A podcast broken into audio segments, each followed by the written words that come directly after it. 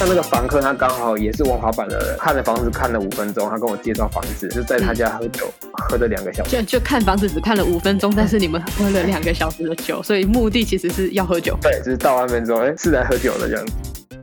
大家好，欢迎收听小明没有比老王忙，我是 Kimo。今天终于邀请到我们节目的第一位老王来跟我们说他的故事。前面两集跟大家先尬聊了一下，今天是第三集，终于进入了正轨。那我们今天邀请到的来宾呢，是一位在捷克闯荡的台湾摄影师，他叫做赵欣然，欢迎欣然。嗨，大家好，我是赵欣然。Hello，很很久不见了。我们大概你去捷克大概有几年了？一没有没有到几年，一一年三个月，一年三个月。但是中间发生了很多事情，我觉得是过蛮久的，因为我们真的是蛮久没有见面，从。大学毕业之后，因为大家毕业之后，其实因为工作关系，就都要轮班，也比较不好见面。对啊，对，所以那我之前对你的印象呢，就是你很喜欢摄影，然后会溜滑板，然后每天看你就是。就是在学校啊，看你就是穿的很潮，身上会有潮牌啊，然后戴毛帽，然后会拿着底片相机，整个非常的文青。但是如果我们精确来讲，我知道你是有在接触街头文化或者是街头艺术相关的东西，对不对？那想请你跟听众分享一下，就是说，因为我知道你是那个跟我是同乡嘛，都是云林人。那像我，我在云林长大，我可能就。我小时候就没有接触到什么所谓的滑板啊，或者是说我们理解的街头文化，除了滑板之外，可能还有涂鸦、涂鸦，对对对，喷漆嘛那种，然后不然就是街舞或是饶舌这些东西。我在云林是没有接触到，但是身为同乡的你是怎么样去接触到这些东西，以及你心中所谓的街头文化又代表着是什么样的意涵？那请你跟听众分享一下。滑板的文化很太多了，那他们这边。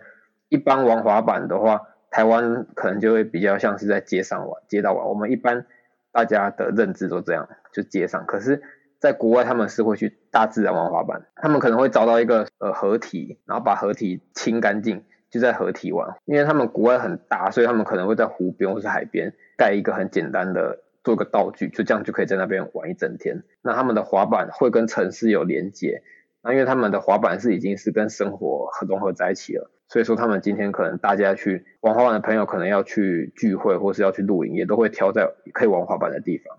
那整个生活就是跟滑板是会结合在一起的。那再搭配其他的影像，因为滑板它的它很多元的，是因为一部滑板影片里面看到有玩滑板的人、摄影师，然后其他艺术还包括像你的板子的板身，那你滑板影片的配乐或是一些建筑，最主要的是建筑，因为像你看。你从不同的滑板影片，你可以看到不同城市的建筑。那那些建筑可能会是大地标，或者是说像是欧洲的一些城市，巴塞隆纳、哥本哈根，他们的城市设计就是把滑板放入考量，所以说他们的很多公公共道具都是可以滑板的。那你会透过不同的滑板影片，看到不同的城市另外一个样貌跟。不同国家玩滑板的文化，嗯，因为不认识的人或者是滑板的人看，我们会可以看出这个是玩滑板的人。但是如果拍影片拍得更好，那在这个城市或什么，我们可能可以看出不同的动作，那哪边的风格就其实还是有不一样。就像音乐一样，不同国家的音乐是不一样的这样的。我玩滑板也是会有这种因素在里面，所以其实很很深。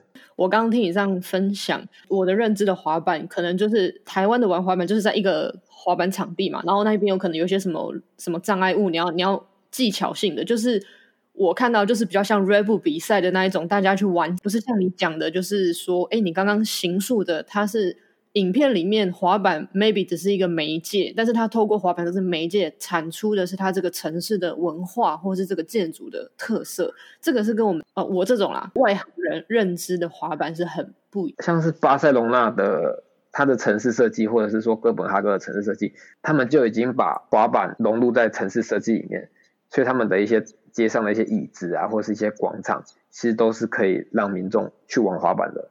那甚至还有听我朋友说，在巴塞隆那有一个滑板地图。那我自己是去过布达佩斯，布达佩斯你在网络上 Google，你就会 Google 到一个布达佩斯市区所有的可以玩滑板的地方，他们就是外国的文化是已经有到这个样子。那滑板衍生的艺术，除了滑板本身，它可以是主角，那它也也可以是配角。因为你看，像像现在去年吧，L V 有签一个职业的滑板选手。哦，是哦，L V 不是那种很时尚的牌子吗？怎么会去对，很时尚牌。他们他们签了一个，因为他们可能觉得有有市场。嗯，现在时尚杂志很多都会请非裔的美国人或者非裔的人人种来拍。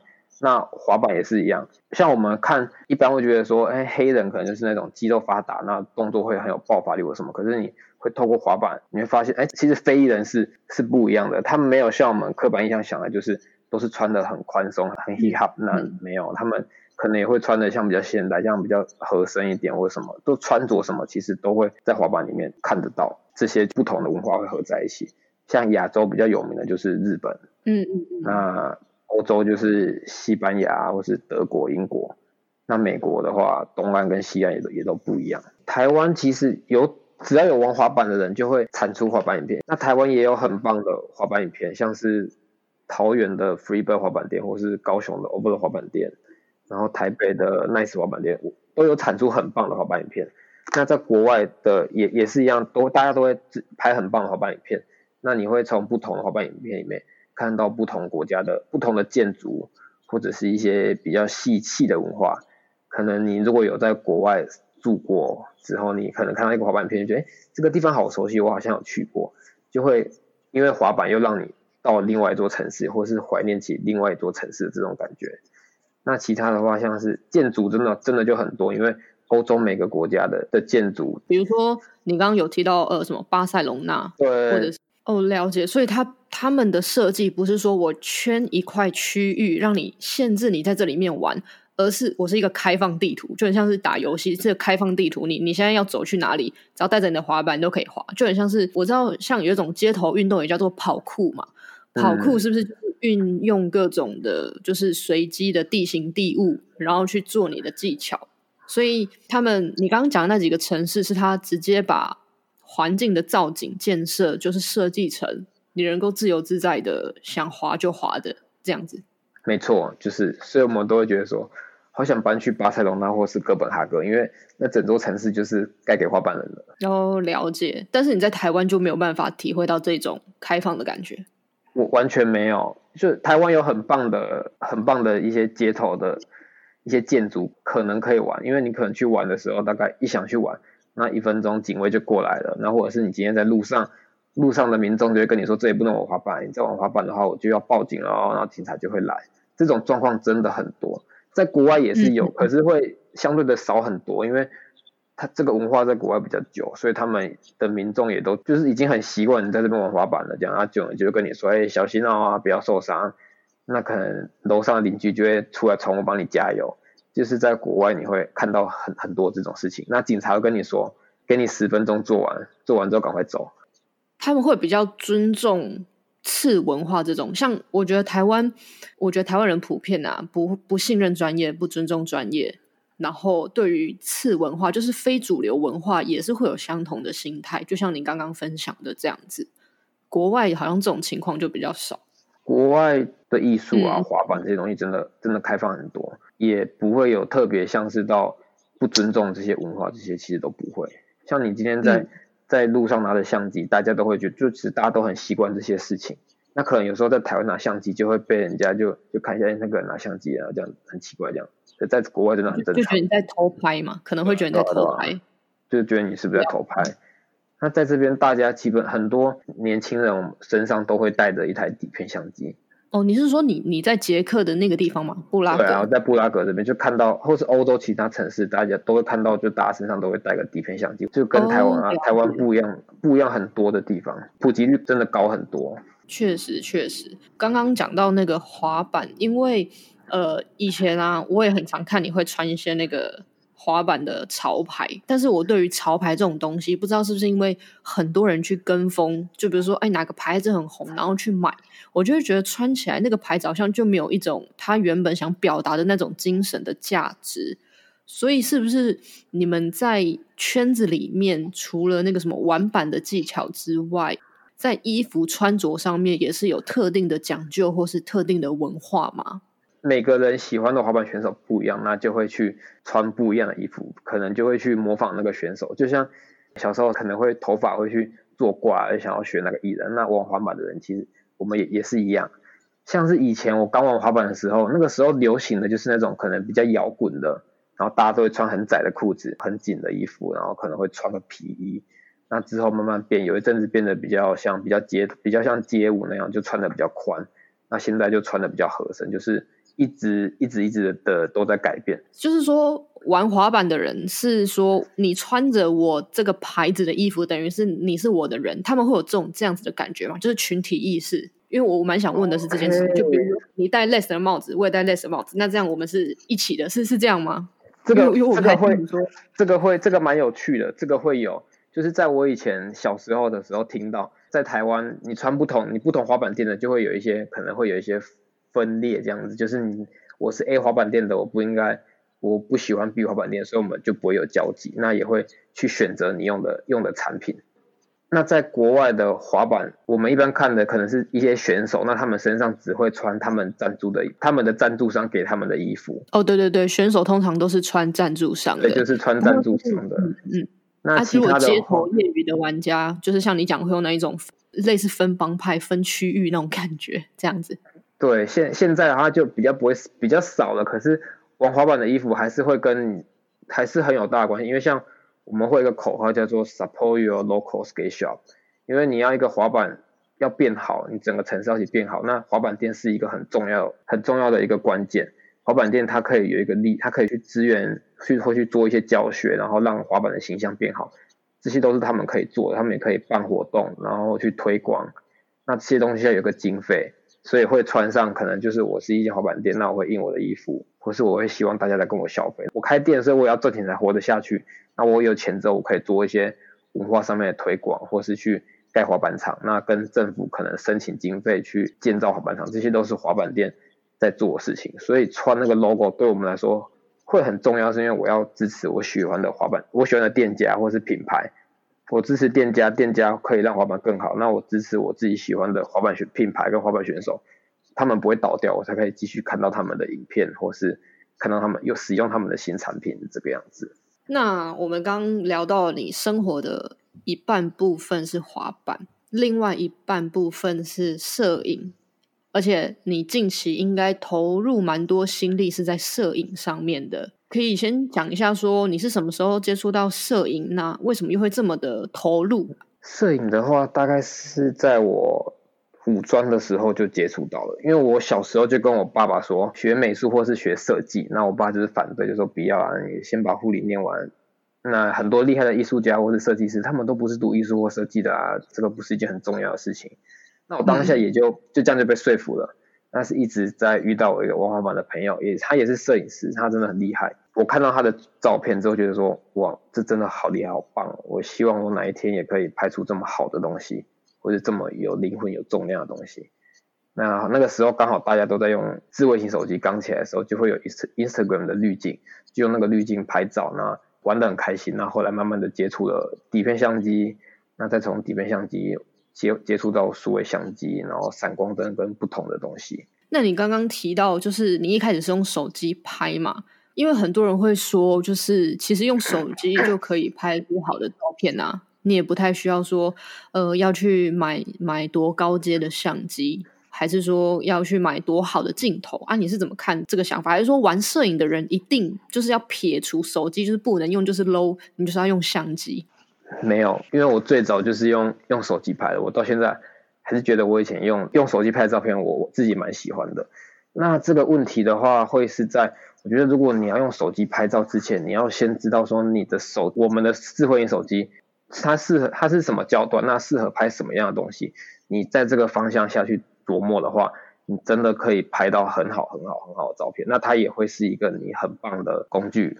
但是如果说你没有去了解这个情况下，你就是盲目的拍，盲目的拍，那你可能拍到的东西就就就是这个样子。所以要了解你的器材，什么器材它都可以发挥到很好的效果。举例来说好了，智慧型手机的焦段大概是在二二十五上下，那那个焦焦段就是适合拍街拍，或是拍一些大自然比较空旷的东西。你拿那个去拍人像，可能就会不是那么的适合，因为它的距离。不是拿来让你拍人像的，所以了解你的器材，你用什么器材都可以拍出好的东西。嗯，了解啊。所以现在有些手机就会做那种变焦，就是可能有三颗镜头、四颗镜头，它就是为了达到有更多的焦段的功能，这样是吗？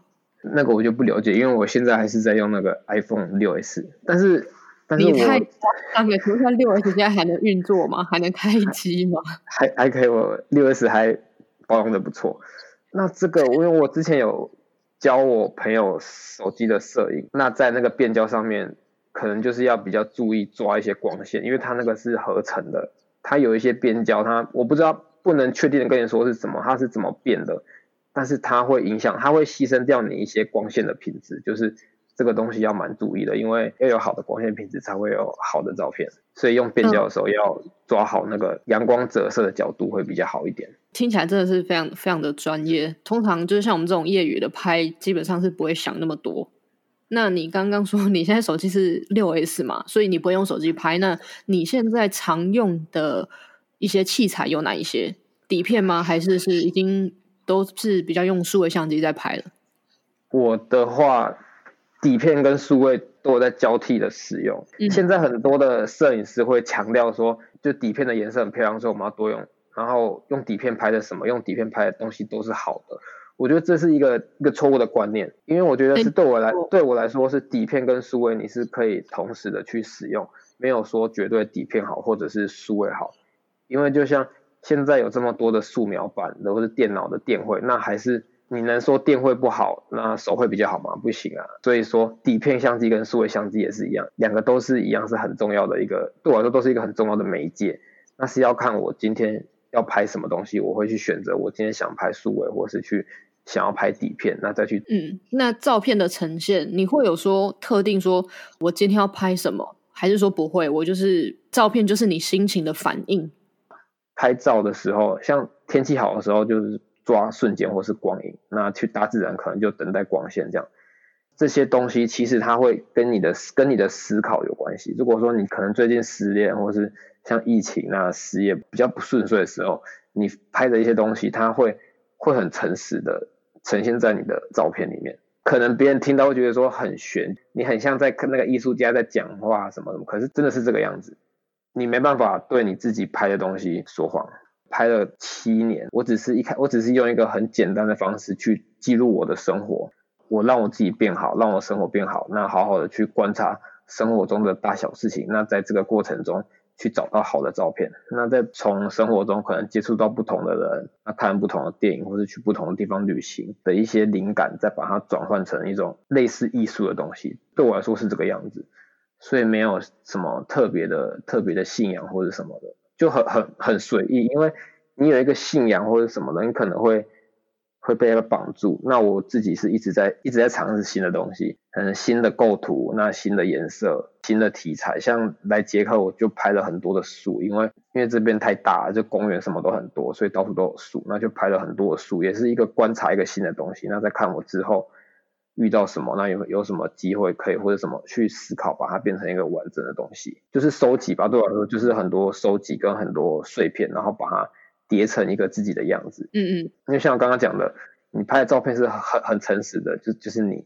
那这些东西就是二零二零年的时候的造型人做这些东西，那就是就是他的生活。因为我看过你，就是大学时期，因为你会做一些就是那个明信片嘛。嗯或是年历这种东西，从大学看你拍的照片，跟你最近放上你的粉砖的照片，我觉得是有蛮大的不一样。我不知道我这样的描述对不对哦？因为我觉得你可能以前的照片比较像是在做记录，但是你近期的照片里面就故事性就更丰富了。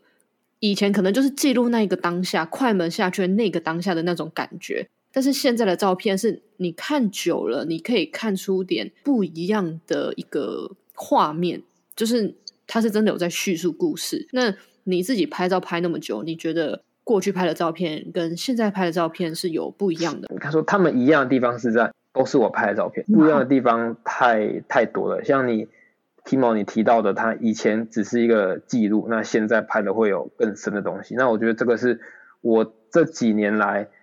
一直在做或是在努力做的事情，是怎么样可以让我的照片变得更好？那你你这样讲我很谢谢，就是我我稍微有做到一点点的。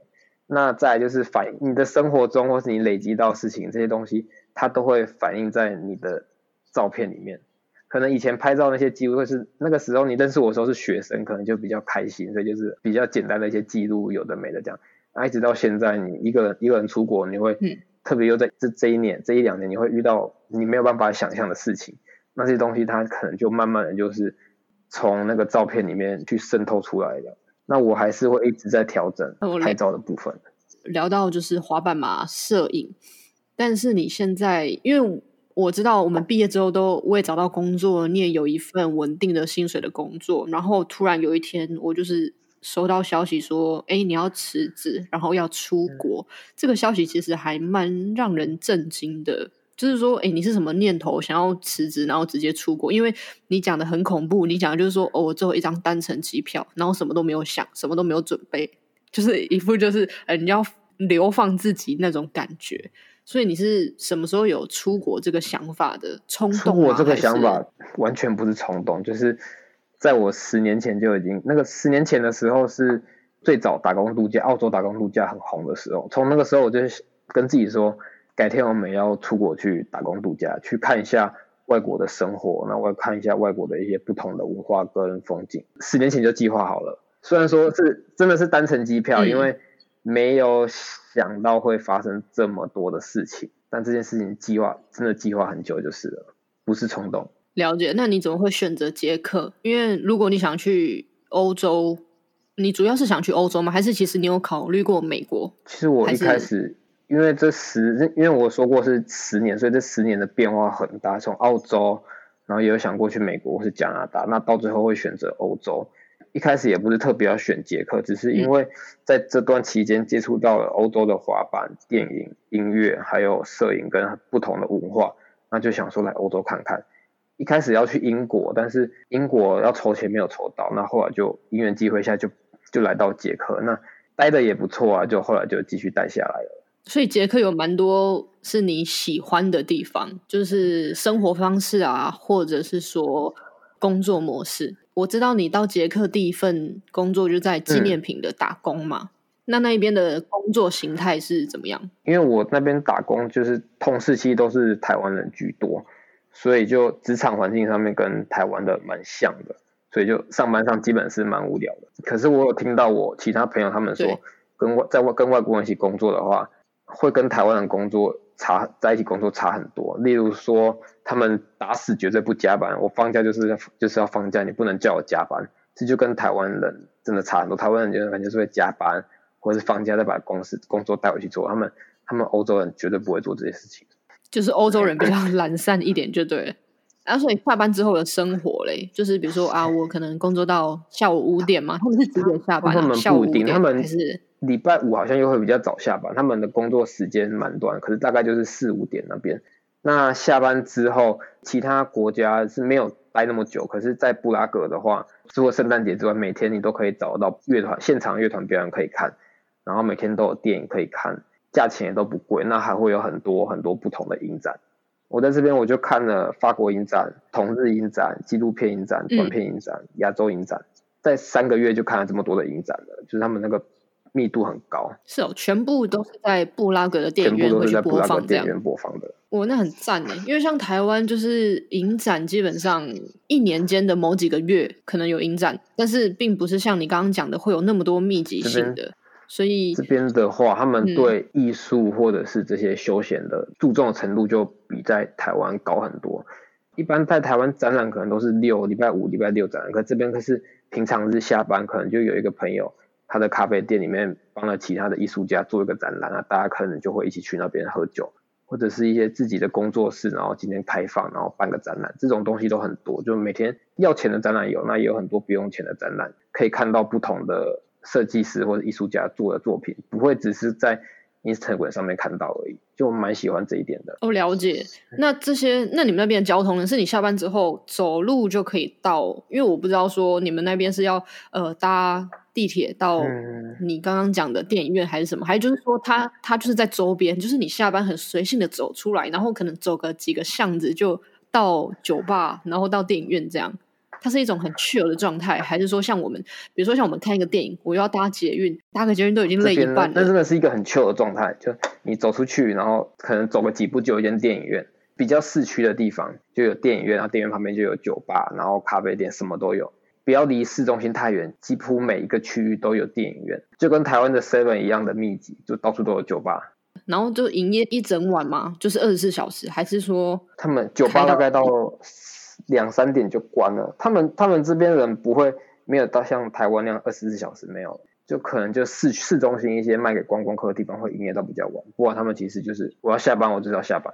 然后那一边我知道那一边的交通基本上是搭公车、地铁。搭我们是叫电车，就有有轨的电车，我们叫有轨的电车。那也有也有地铁跟。公车其实都有，就跟台湾一样，只是这边有多一个电车啊。大家来这欧洲可能觉得比较有趣的就是可以搭电车在市区里面乱逛。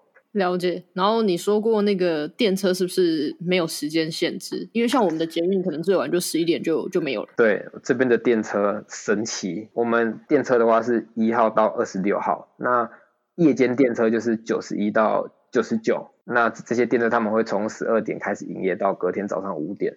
那再变成一般的电车，所以基本上在布拉格市区是二十四小时，你都有办法搭大众运输交通工具回家的。哦，这很这很棒哎，真的很棒！耶你喝完酒之后也不用搭 Uber，搭公车就好了。哦，那那这跟台湾比起来差很多。因为假设，因为我觉得就是台湾啊，如果可以捷运可以就是二十四小时营业的话，我觉得对于整体的什么夜生活经济的提升，一定有非常大的效用。要不然就是说什么晚上，因为台北晚上那种凌晨，大家可能喝完就开始叫计程车什么，那个超塞的。但是如果像你们那边，你们那边应该就没有所谓的什么塞车问题。这边塞车就没有像台湾塞的那么夸张，因为市区很多地方其实车子也开不进来的。嗯嗯嗯。那都有他们的单向跟他们那个分流做的比较好一点点，那车子也没有这么多。路也没有像台北这么窄，所以稍微好一点。那就是说，刚聊到你的打工嘛，那你在布拉格还有一些比较特别的经历吗？比较有趣的经历是，因为我那个时候来，然后要搬家，就上 Facebook 找房子，那预约好要看房子。那天接待我的是其他另外一个房客，那那个房客他刚好也是玩滑板的人，那我们就喝看了房子看了五分钟，他跟我介绍房子。